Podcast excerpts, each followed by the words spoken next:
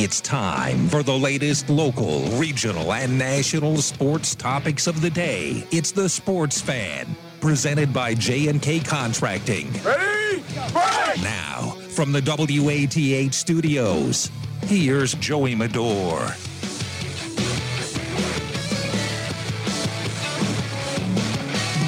Welcome into the Sports Fan, presented by J&K Contracting on this Tuesday, April 5th, 2022, 6.06 on the clock. We got a full hour show. We're supposed to have Athens baseball for you at 5 on the radio today, but with the inclement weather, game got canceled. Puddles all over the field. Wouldn't have made for a good baseball game. But to replace it, we do have the Sports Fan here this afternoon. Joe Medor alongside Ross Christ and Andrew Allison as they file into the studio behind me. Someone had to be ready around here. Glad I was in place, ready to go. But let's start off talking, boys. First of all, talk about the great national championship game that we got to witness last night. We talked about it on the show. Thought it could have potentials to be a good one.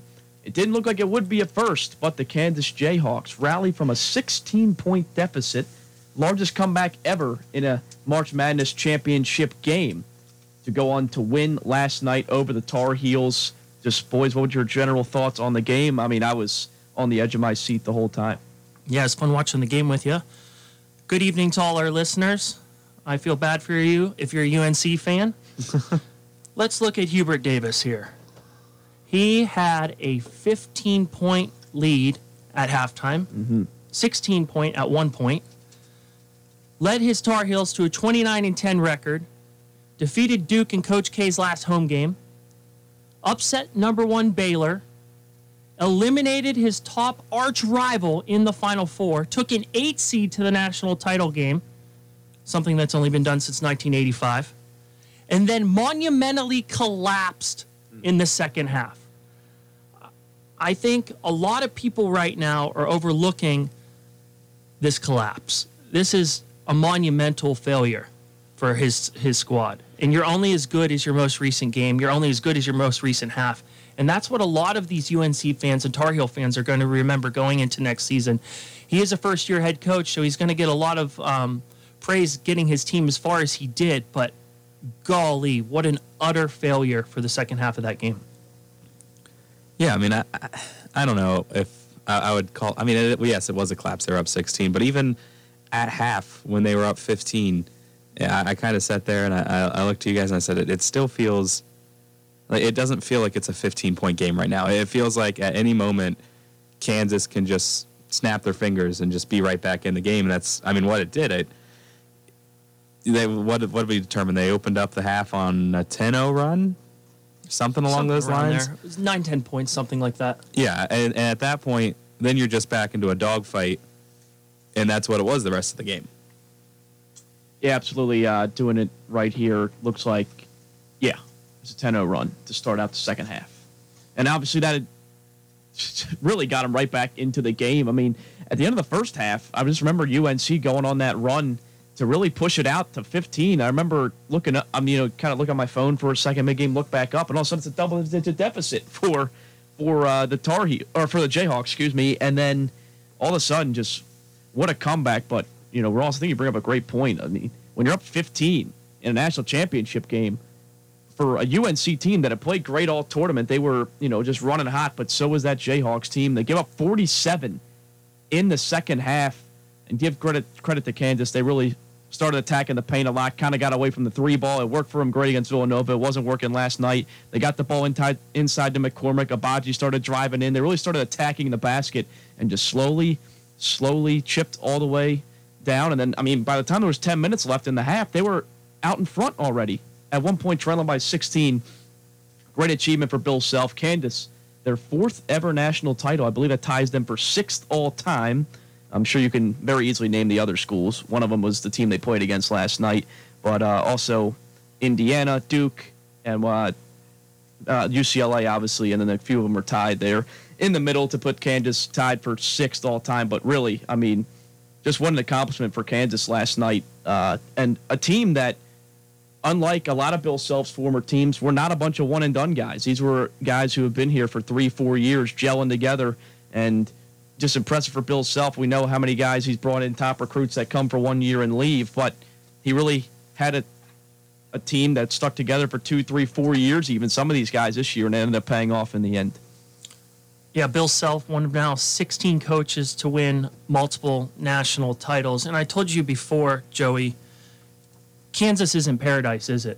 You know, you don't No. move to Kansas to retire. It's very, uh, it's amazing to me that he can convince these guys to come to the center of the country to come play some basketball because they're not going to get the same NIL deals as they would in some of the bigger cities. But you know, it was about a year ago today that Kansas signed Bill Self to this lifetime contract, which is something that really we haven't heard about in college basketball. He has this like five-year rolling contract, 10 million annually, making him the highest paid coach out there in college basketball. But guess what? He delivers.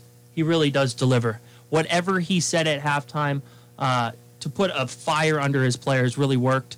Um, and you got to look at the Big 12 now. Is the Big 12 the best conference in college basketball. You have Kansas making it to the title game. You had Texas Tech a couple years back. Then you had Baylor making it in. So is this now the powerhouse? That's a good point. Is is Yeah. this where the, sh- the the tide is turning? And we have to pay more respect to the Big 12. We give it a lot to the ACC, uh, rightfully so, um, with some of the teams there and some of the coaches there and some of the legacy there. But how this Kansas team has played and previous teams have played, I am starting to think now the Big 12 is where basketball is played at the highest level in college athletics. Back to back natties, right?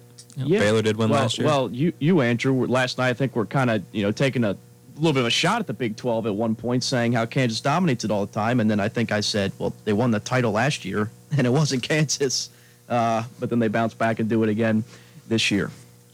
Yeah, I just think, I mean, still top. Uh, it's very. To both your points, yes, they have some very good teams, but Don't say the word top heavy to me. I hate when people use that as no, I'm, I'm every uh, conference is top heavy. The best teams are are really good. Well, no, I, I'm saying I, I think that the. I mean, I don't know how to say not top heavy, but I think the depth of the A- ACC. that you look at the fifth team, I would say I, I would probably be better than the Big 12's fifth team. The fifth team in the ACC this year was like Wake Forest. Okay. and they stunk up the court, didn't they? I mean, they stunk up the court this year. So, it, you know, it could go back and forth. Uh, You had the stat lines in front of you there, Joey. Read me uh, Bacot's stats right there. three of 13 from the floor, nine of 13 from the foul line, 15 rebounds. I mean, they, the guy's a rebounding machine, by the way. but- yeah, and uh, it, I loved it. He, this guy plays with so much heart. Who Yeah. wouldn't want that guy on your team? Center, North Carolina, playing on one leg, hurts his leg in the Duke game, comes back out, rolls his ankle on a court that's supposed to be one of the best uh, courts in the country. That's why apparently they wanted it at this court. Yeah. Uh, there was some type of argument behind that. I don't know the science. I don't know who made that call, but poor guy comes out. The video shows that the floorboard comes up. Like, what is this? A, sh- a pirate ship? this is supposed to be the national title. Okay, who's ever the floorboard guy, you're fired. But how he played was absolutely incredible. He came out. I can't remember a time. Um, excuse me. He said he couldn't really jump moments before the tip off. Needed help moving around afterwards. Aggravated by the injury in his right ankle. 38 minutes. Yeah, do- 38 double Yeah. double. to your credit, yesterday, Ross, you did bring up the fact that him being hurt could be a major factor in the game. You could tell he wasn't quite getting the push off on the layups that you normally would. Obviously, like you said, he gets injured on a non contact play, by the way. Just went and pivoted, and like you said, the floorboard kind of bent, and he rolls his ankle, loses the ball, and Kansas is going the other way. Uh, but also, give a lot of credit to McCormack for Kansas. He was he was up for the challenge last night. He had double double himself, 15 points, 10 rebounds. He hit the big hook shot in the paint to give Kansas a three point lead towards the end. That one was kind Kept of the going back to that hook. yeah, yeah, he did. It was really effective for him. He went seven of fifteen from the floor. Uh, I mean, Caleb Love for North Carolina had a fantastic tournament. He hit so many big shots. I remember the end of the UCLA game. They went to him on like three or four straight possessions. He just kept knocking down threes. He didn't have it last night. Five of twenty-four. I mean, you, I, I respect the moxie to keep shooting, but at some point we got to try to work the ball to somebody else. Carolina didn't have a great shooting game all around. Nobody really did. 31% from the field, 21% from behind the arc, and that's kind of indicative of the second half for them because they were doing a pretty darn good job in the first half. They scored 40 points, they, and they were locking down on defense. But Kansas just really had a barrage in that second half. They got so many guys stepped up. Remy Martin coming into the mm. tournament. I mean, people were kind of looking at him. Uh, he came in hurt uh, as a transfer, and people were kind of looking at him. Needed they said this guy needs to step up and provide minutes off the bench, and he did that. 14 points, four or six from behind the arc last night. It was a real team effort, and it. I think when you think of Kansas basketball, you think of a lot of individuals. You know, not really one great team at a time. Like, uh, you know, they had Wiggins back in the day, Joel Embiid, uh, obviously guys like Perry Ellis, other guys. It's always a team of individuals at Kansas, but this they really felt like a, a good core group for the Jayhawks this year. Agbaji, a name that you left off your list, uh, superstar for Can- uh, Kansas this year. Uh, kind of a pedestrian night for him. Mm-hmm. He really couldn't find it. And, you know, Kansas actually could have pulled away from this game had he connected at that foul line.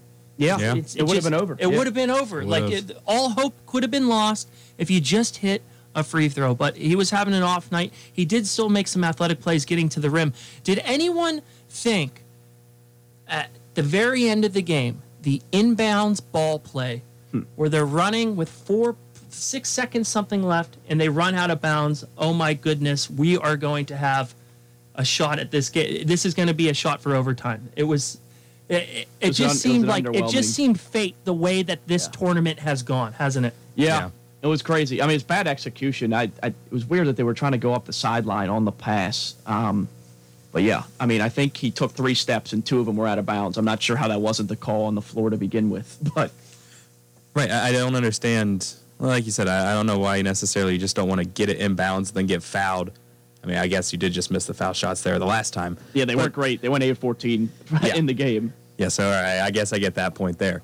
But still, that close to the sideline, and like you said, Joe, yeah, two of his steps were out of bounds. And then you're, yeah, like you said, Ross, you're thinking, all right, we get a national championship game that's deserving of overtime, and then the kid airballs the three. It seemed like maybe it, it clipped the bottom of the rim. It was playing out because if you remember North Carolina's last title against Villanova, where uh, I believe it was Marcus Paige hit that crazy three pointer with like a mm-hmm. second left, a second too many. Villanova came back down the other side of the court, hit the game winning shot. But yeah, tough for the Tar Heels. Last two natties they've been in, lost by a combined six total points.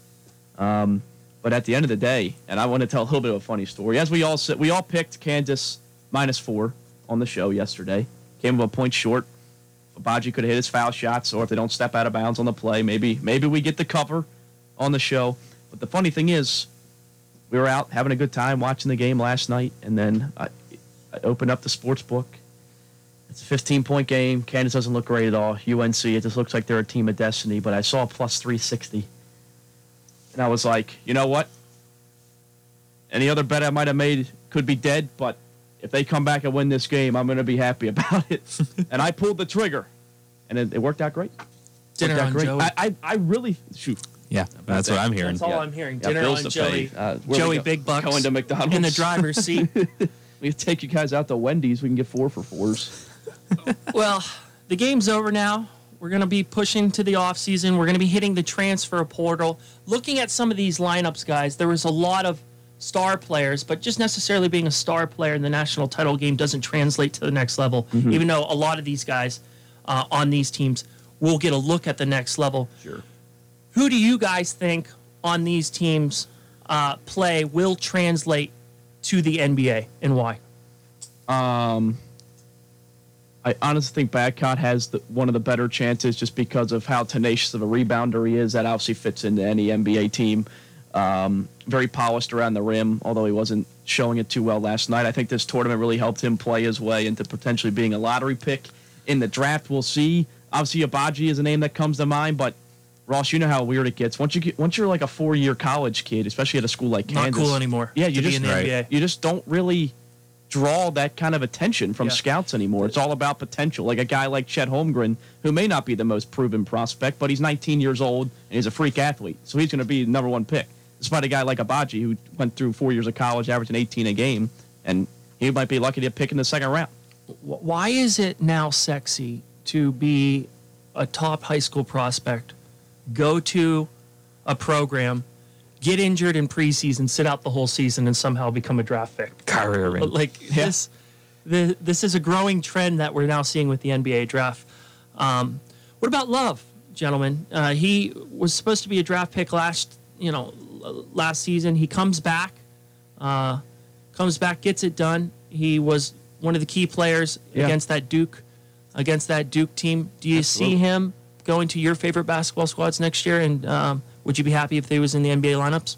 Yeah, I think he's got a shot. Like he had a rough game last night. Um, but what I do like is when a guy's having a bad game and they don't their confidence doesn't waver. I mean, I think Dion Waiters had a quote one time. I think he said something about being 0 for 30 rather than 0 for 9 because if you go 0 for 9, you gave up on yourself and lost your confidence. That was kind of love last night. Love that. He Yeah. lives by that. Yeah, absolutely. Um, and you know he tried to knock down a couple big threes at the end. They just weren't dropping for him like they were earlier in the tournament. Like I said, he had a great tournament. He had 28 against Duke. He had 30 against UCLA in the Sweet 16. He was one of their key guys. Like you mentioned, a draft guy, or he was in the uh, in his name was in the pot to get drafted last year. I think this year only helped that stock go up a little bit. He's still a younger guy. It's only a sophomore year. He's a true sophomore. I think he'll be 20 by the time the draft rolls around. So he definitely still has a shot. And uh, it'll be interesting to see how uh, they continue to build that thing uh, at, down at UNC post, you know, post the Roy Williams era. I don't think anybody really expected this kind of year out of this team this year. And whenever you're an eight seed going to the national championship in your down year, it's obviously could be the start of something special. Let's move on to another topic at this point. Boys, we we're talking about this before the, the show started, but Jason Williams and, and a couple other sources maybe that's not the end of the road for Coach K. Some people are hearing rumblings coming from down in North Carolina that potentially this wasn't the last go around for Coach K. What do you guys think about that? Yeah, um, I just don't.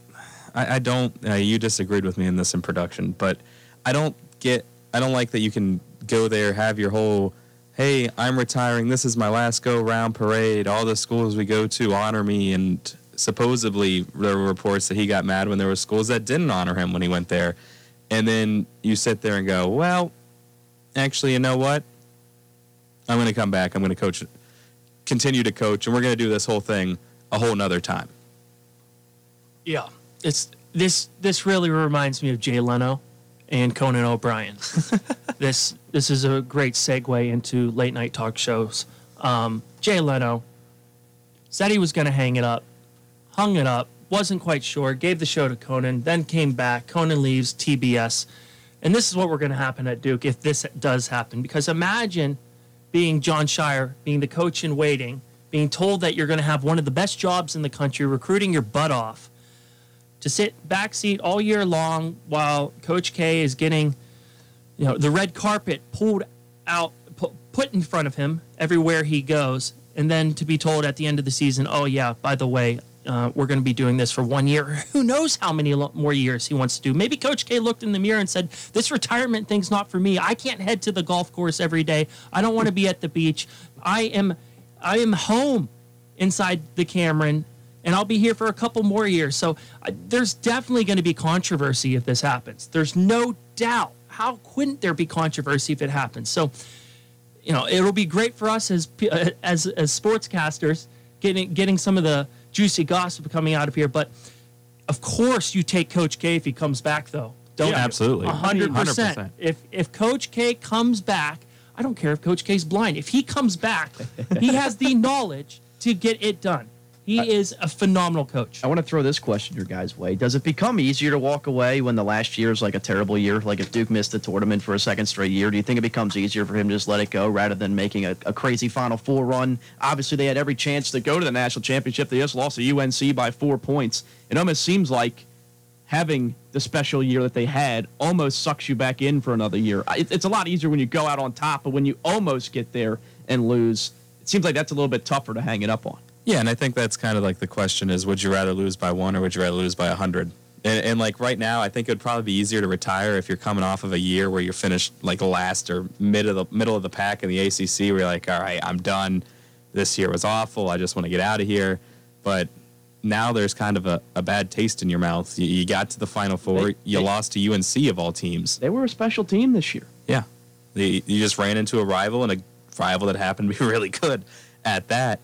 And now he kind of has a bad taste in his mouth. And I think that's probably why we're hearing these. Oh, well, K doesn't want to go out on a loss to North Carolina in his final game, in the final four of all places. If he were to come back, he has three five stars, two four stars coming. Uh, Dariq Whitehead starting forward. ESPN grades him at a 94. Another 94, Dereck Lively, and another 94, Kyle Filipowski. So the pieces are there, and if you can convince some of these one and duns to stay back, I think. Um, remind me, number five, Paolo um, Banchero. Banchero. But Paolo Banchero is going to be playing in the NBA next He'll year. He'll be the number number one or number two yeah, pick. if regardless who's coaching Duke, I think this Duke team's going to be a phenomenal team this year. Next year, they got they got all the players, all the pieces. Yeah, Jason Williams' kind of speculation is interesting. You know, reading the article here, talking about how Nolan Smith, obviously former Duke player, has been assistant the last couple years. He's going to head over to Louisville, and I, it, it sounds like from how Jason Williams is putting it, obviously former Duke player, works for ESPN, does their morning radio show there. Um, but he's talking about how Nolan Smith, being obviously in the Duke locker room, could go over to Louisville, who is also in the ACC, and steal some of Duke's guys. And that's kind of where he thinks some of this holds some weight. That maybe he comes back to kind of keep the uh, the talent at Duke. But we'll see what happens. It's definitely an interesting development moving into the offseason. Yeah, we'll see what happens. Uh, well, um, so let's get some early predictions. I see ESPN saying right now, top team next season, Arkansas. Razorbacks. Really? What do we think about that one? Interesting. And they return a lot. It, it's always elite eight run. Yeah, return a lot, but also we that these freshmen are always making a massive difference. That Kentucky, right? Kentucky. I mean, you, you just mentioned what three five stars and two four stars for yeah. the Blue Devils.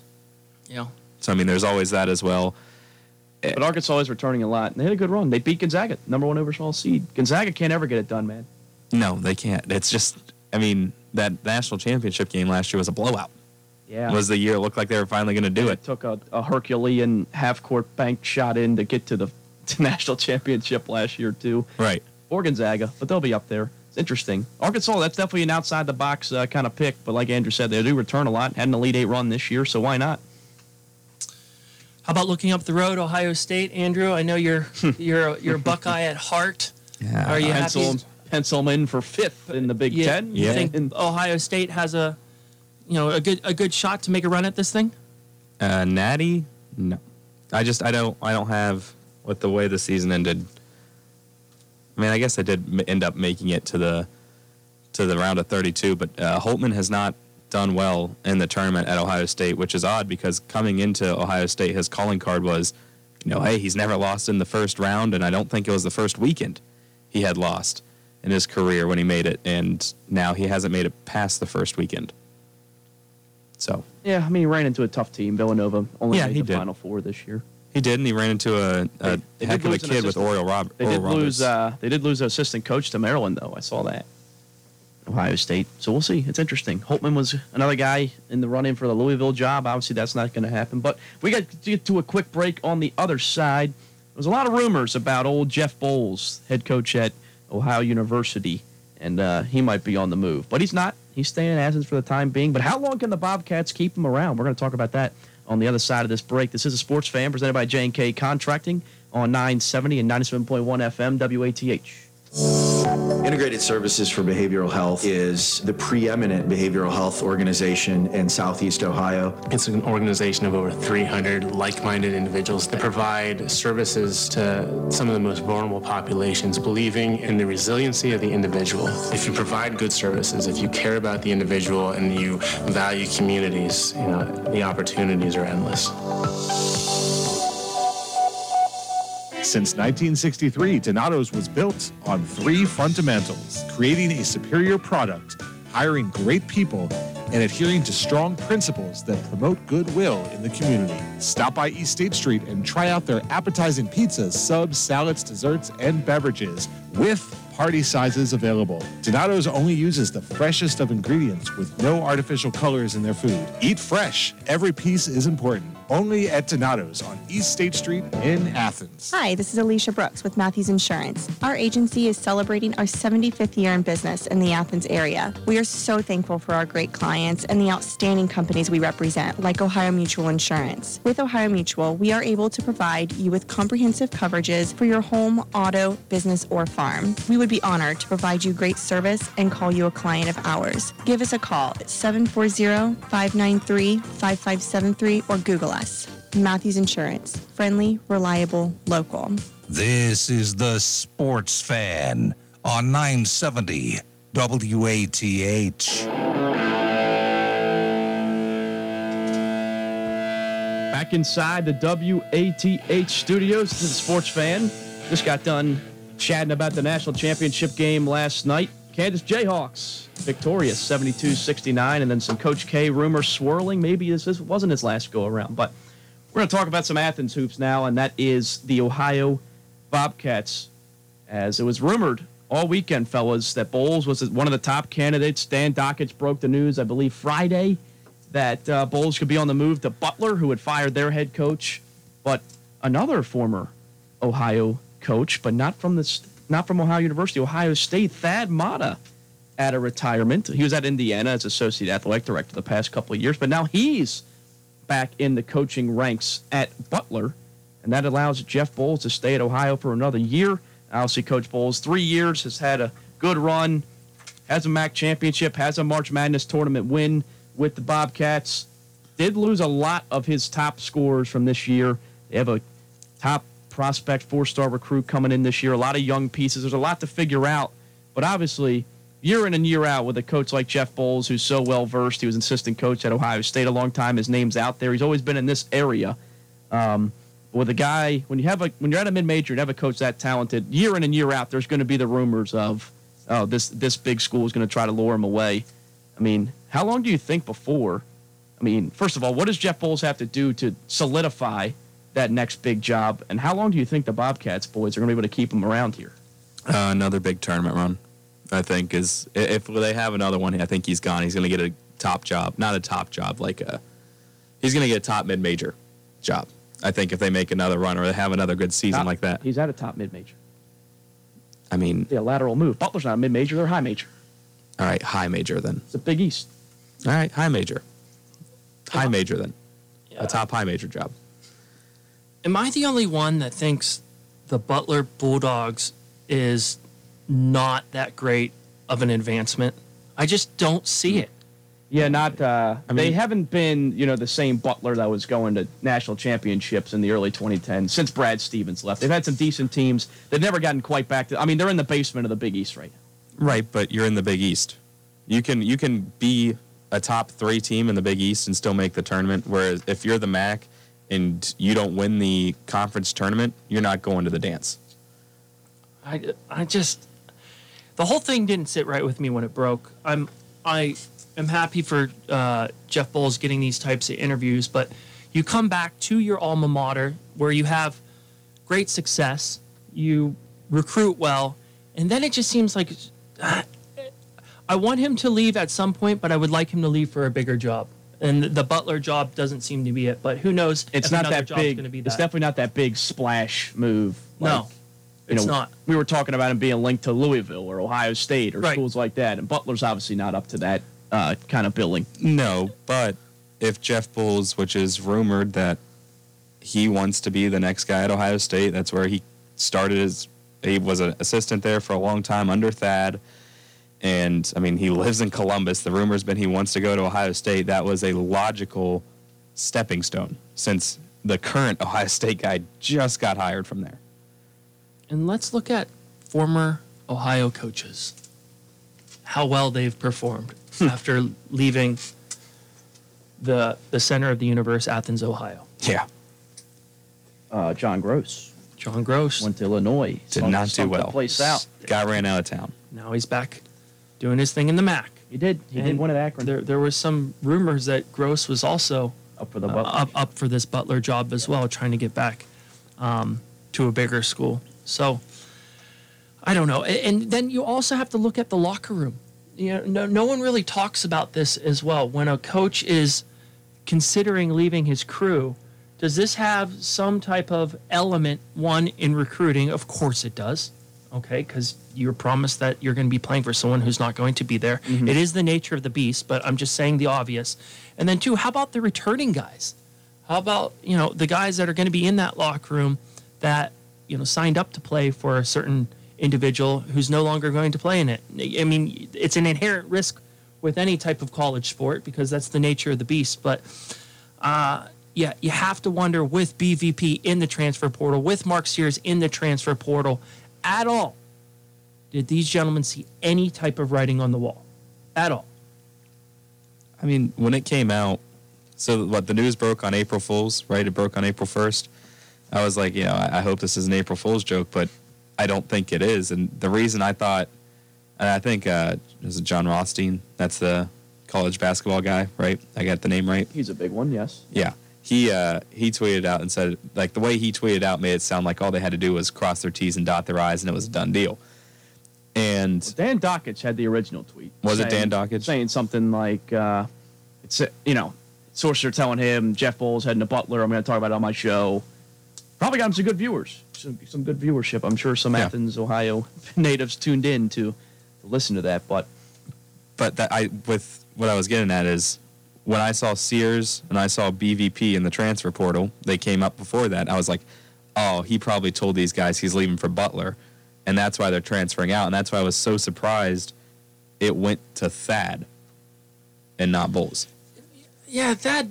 I mean, didn't Thad retire from coaching because he's not medically cleared to coach? Yeah, he had some health issues at Ohio State, and that's yeah, what something about the, something about coaching at Ohio State seems like one. have I think issues. I think Meyer, the uh, same thing.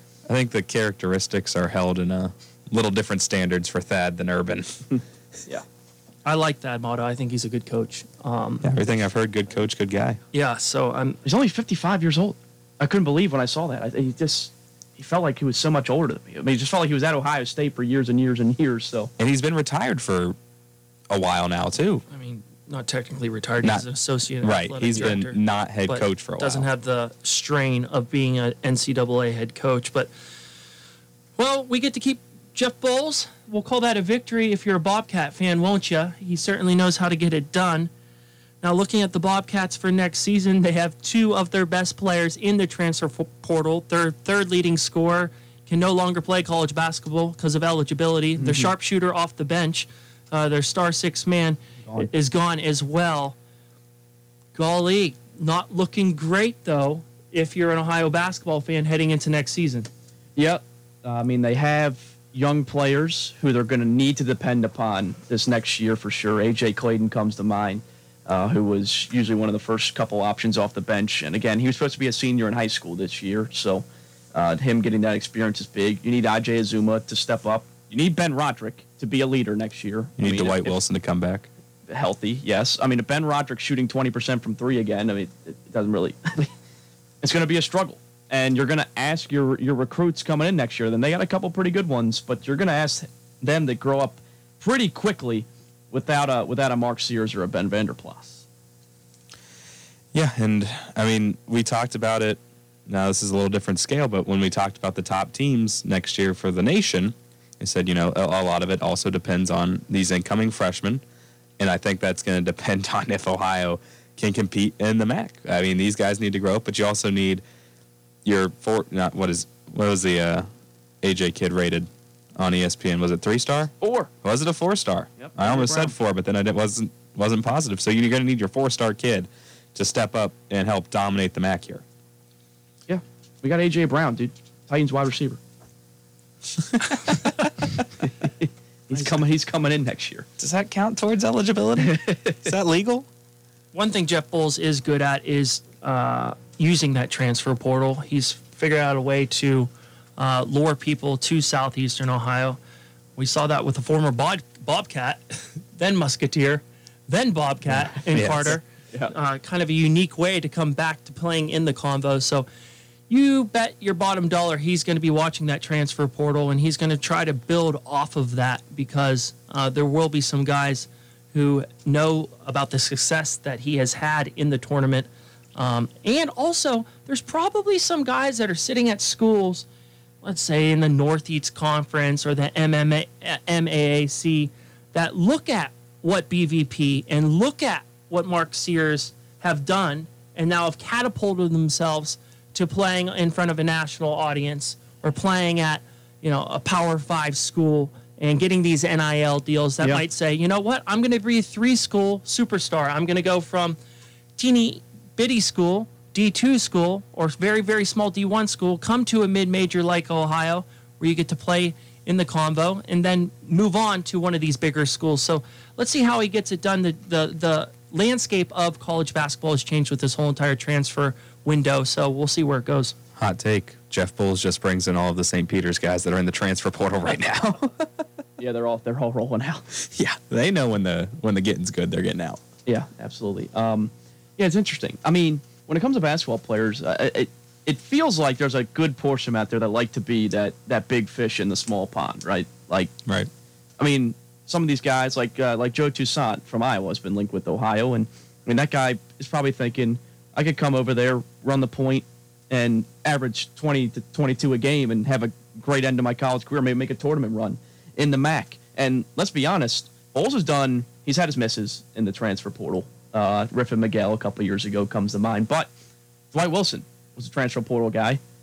They brought in uh, Jason Carter, transfer portal guy. Brought in Tommy Schmock, obviously a transfer from D2 Findlay. So he's had some success snagging guys from out there in the market, and hopefully he's able to grab one or two of them as well. Because right now, I think they're going to have some in- intriguing pieces coming into next year, but maturity is going to be a, a big issue for Ohio, uh, looking at the current roster. Quick uh, side note: I will be interested to see how, because uh, Jeff Boals is a really great recruiter. We kind of touched on that, but he learned how to recruit. I'm assuming learned under like how to recruit and get these big recruits under Thad Matta.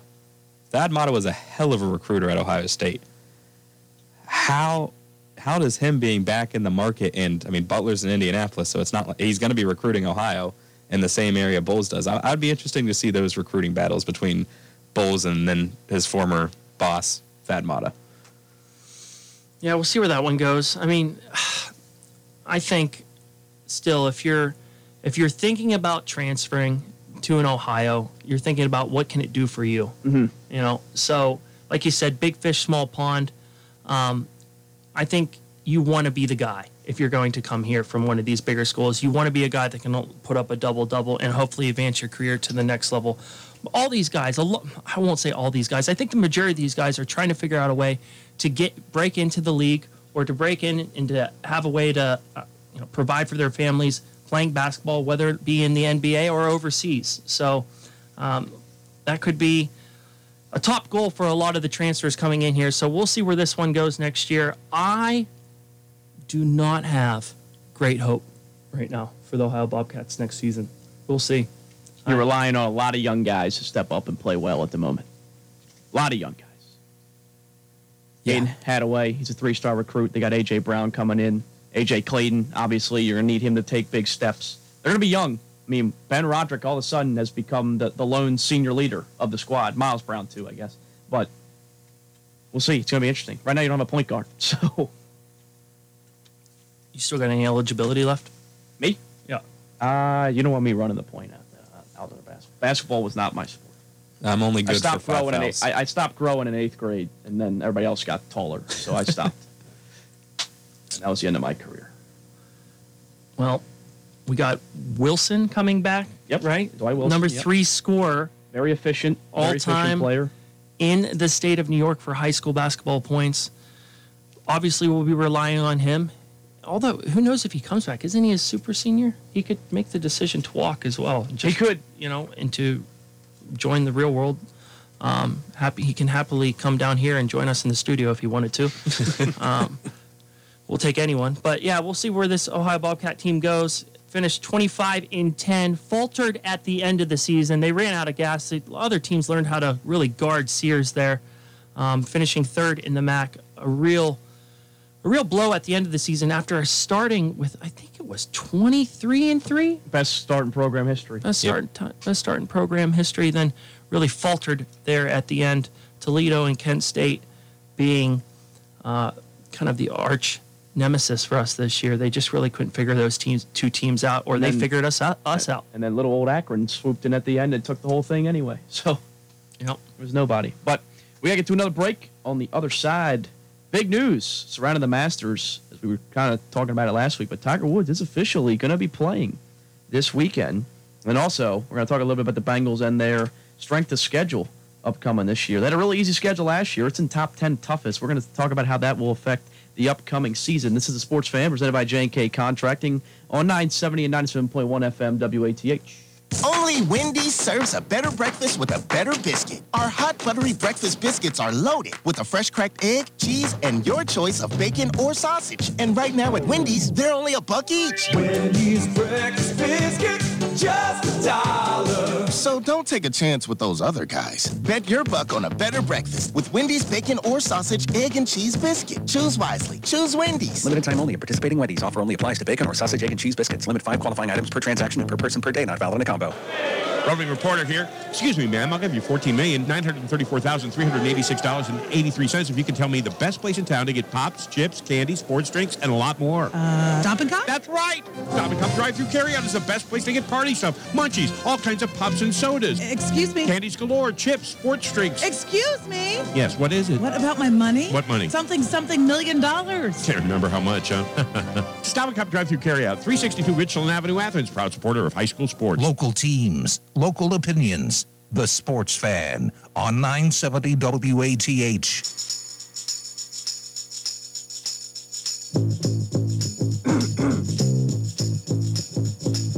Back inside the WATH studio, Joe Medor alongside Ross, Chris, and Andrew Allison, bringing you the sports fan this afternoon. Again, we're supposed to have Athens baseball, but Mother Nature had other plans, so you got to listen to us for an hour today. Well, let's talk about. I know Ross is fired up as we got to talk to Bob Harig last week, who is a golf writer for the Athletic, worked at ESPN for a long time as well, and we are kind of talking about the potential of Tiger Woods being able to play in the Masters this upcoming weekend, and Ross, it looks like it's going to come through fruition, and uh, I mean, what a what a spectacle it would be if he and it's it's setting an, a a really unreal expectation on him to show up and play extremely well, but it would be in, incredible if Tiger's just lighting it up at the Masters uh, this upcoming weekend. Prayers have been answered. 14 months after Tiger Woods was somewhat battling for his life, almost lost a leg, says he's going to be playing at the greatest golf tournament in the world, the greatest golf player in the world, the greatest golfer ever, 15 time major champion, is going to be coming back to Augusta, Georgia. Thank goodness Tiger Woods is back. It's good for golf. I am pumped up for this. Of course, I'm going to be glued to my television. Now, the real question is, gentlemen, can he perform on the golf course? Can he do it? His practice rounds look good. His uh, swing speed was up there. I was reading a ton of tweets out there. Uh, Bob was saying that he looked good, but one thing to keep in mind can he walk the course? Now, Augusta in itself, for an able bodied individual, is actually a pretty challenging course to walk. 72 holes, four days for a guy that you know, almost just lost his leg. Take golf out of the equation. Take that out. Can you just get that walk in? It's certainly not easy, but if there's one man who has proven over time and proven the critics wrong when everyone doubted him out, it's Tiger Woods. And I'll tell you, if he comes back and he wins this thing at 70 to 1 after uh, after this car crash, his second comeback ever. The real question debate is is he the greatest sportsman ever? All sport. All sport.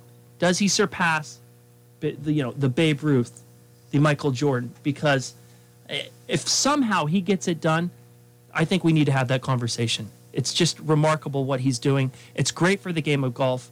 You saw his practice rounds yesterday, the pictures coming out from that. On a Monday practice round, you could only hope there'd be that many people at a college sporting event for a, for like a championship. It was incredible what he can do, one player can do. So uh, I can't wait for this one. Yeah, that's the biggest question as you were kind of posing there. Not only can he play around the golf, but the walking is a part of it. The doing it four straight days at a high level, and obviously, you know, it, it could be just two if he doesn't end up making the cut on Friday. But you know, I mean, he's going to be the most foul guy all weekend. Yeah. S- Um, he's with South Africa's Louis Oosthuizen. Excuse me, Louis, if I uh, uh, butchered the name there. And Chile's Joaquin Niemann. They're going to be teeing off at 10:34 a.m. Eastern time. That'll be Thursday morning. These guys have never seen this type of crowd before. No. I can pretty much guarantee you that. So, uh, but Tiger Woods says it doesn't matter if there's one person looking at the ball or a hundred people looking at the ball. You still hit the ball the same way, don't you? It's a fact. Yeah, so we're going to see how this one plays out. Some other storylines coming out of Georgia. Defending Masters champion Hideki Matsuyama. He's going to be playing in the group behind Woods. However, the green jacket wearer from last year has a bit of a stiff neck. So that's a that's one to watch because um, coming into an injury with an injury, he's going to try to play through it. Uh, the Masters dinner is also getting a ton of recognition right now. So how this tradition works, there's a lot of traditions that happen down there in Augusta, uh, but the previous champion gets to pick a Masters dinner, which is tonight, and it is for all the other previous champions, and they get to pick the menu. Hideki has picked black cod and sushi for tonight's drink uh, for t- tonight's meal. Sounds good. Am I making you hungry at home? Andrew, would you eat that? See, I'm, I'm not a big. Uh, I haven't had. I, I would eat it, but I'm not like a big sushi guy. So Not a big sushi guy. All right. Well, we'll leave you off the Augusta list. um, we'll see how this one plays out. I think in my heart, I want Tiger to be there on Sunday. In my head, 14 months, not playing golf, yeah, nearly be- broken leg, nearly amputated leg, horrible car accident. I don't see him making the cut.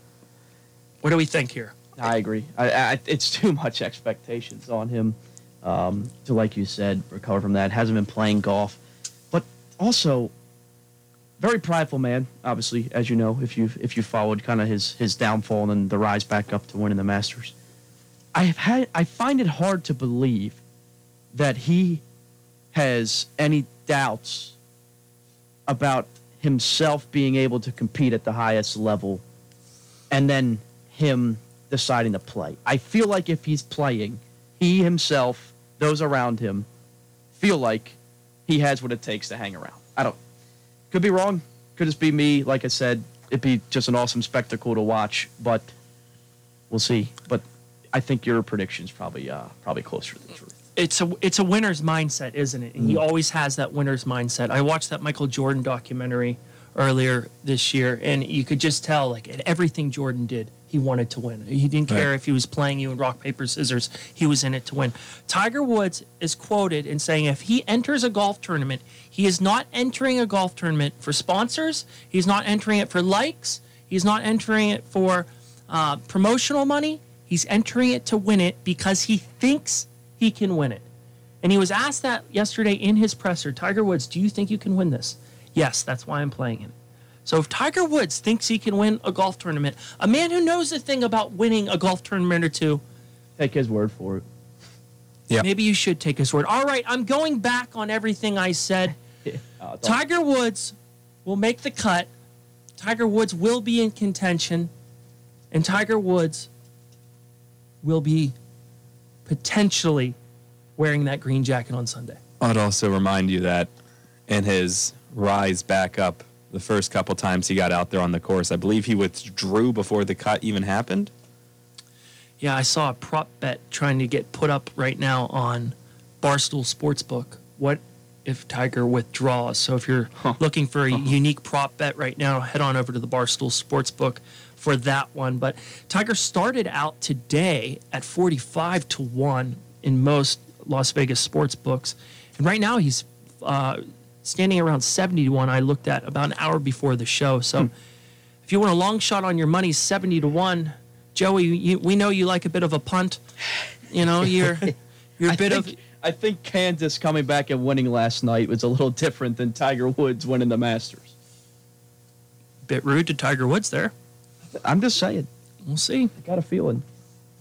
Maybe I'll have a, you know, maybe I'll wake up Thursday have a different feeling.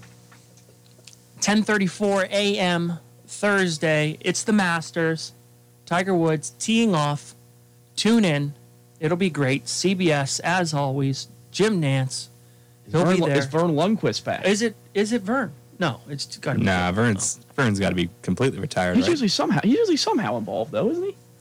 He used to be like the 17th or Yeah, yeah, yeah. 17th hole forever. I don't think he still is though. If you want something to Google, uh, while, while we're off air, and I'll put give these gentlemen a little bit of a homework assignment, the, the the professor and me, look up the business arrangement that CBS has with the Masters. Very, very unique, televised business arrangement for the rights for this.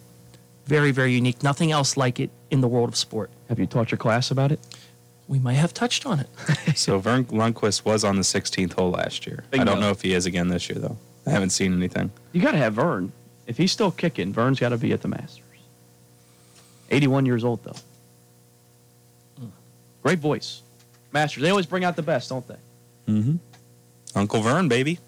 And it's coinciding with uh, opening day of baseball. So you're, I know these next couple days are going to be brutal sports watching wise, but just get till Thursday, and there'll be something to watch all day long.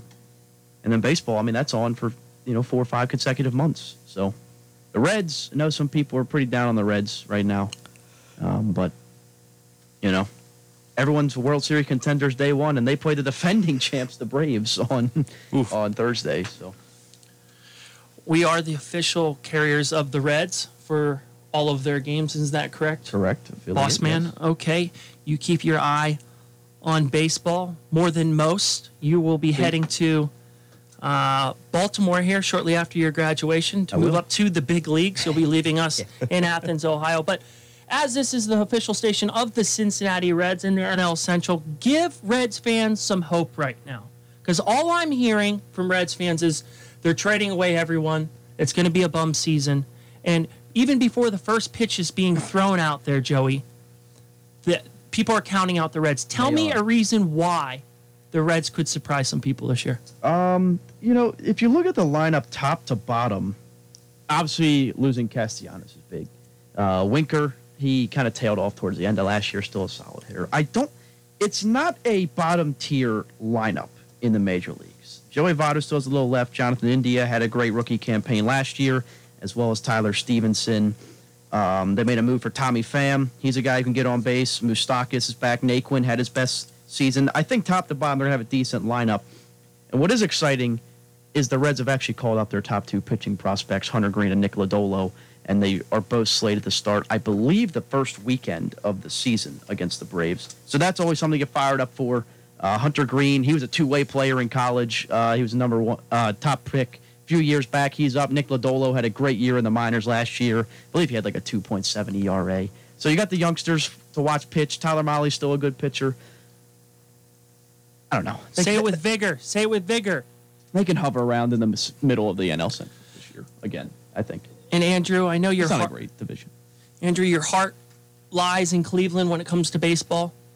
It's a new name this year, a reason to get excited. The Guardians. Will the Guardians be playing in October? Uh, no, and if if they if they trade Jose Ramirez in the next two days, the the stadium might burn down. Someone is going to go in there and just have their. Someone's going to do something to the stadium if they trade Jose Ramirez. Well, there you have it. If you are a fan of either of the professional baseball teams in Ohio, no need. I will say this: I can say with pretty decent confidence that the Reds will be better than the Guardians this. Ooh, Is this the year that the uh, Reds finally take the Ohio Cup back? Could be. Been We'll like- been like Cleveland like that was a five straight years. I got here, but that's been the show. We appreciate you listening. For Ross Christ and Andrew Allison, I'm Joey Medor. This has been the Sports Fan, presented by J and K Contracting. We'll see you for a full hour tomorrow, right back here at 6:06.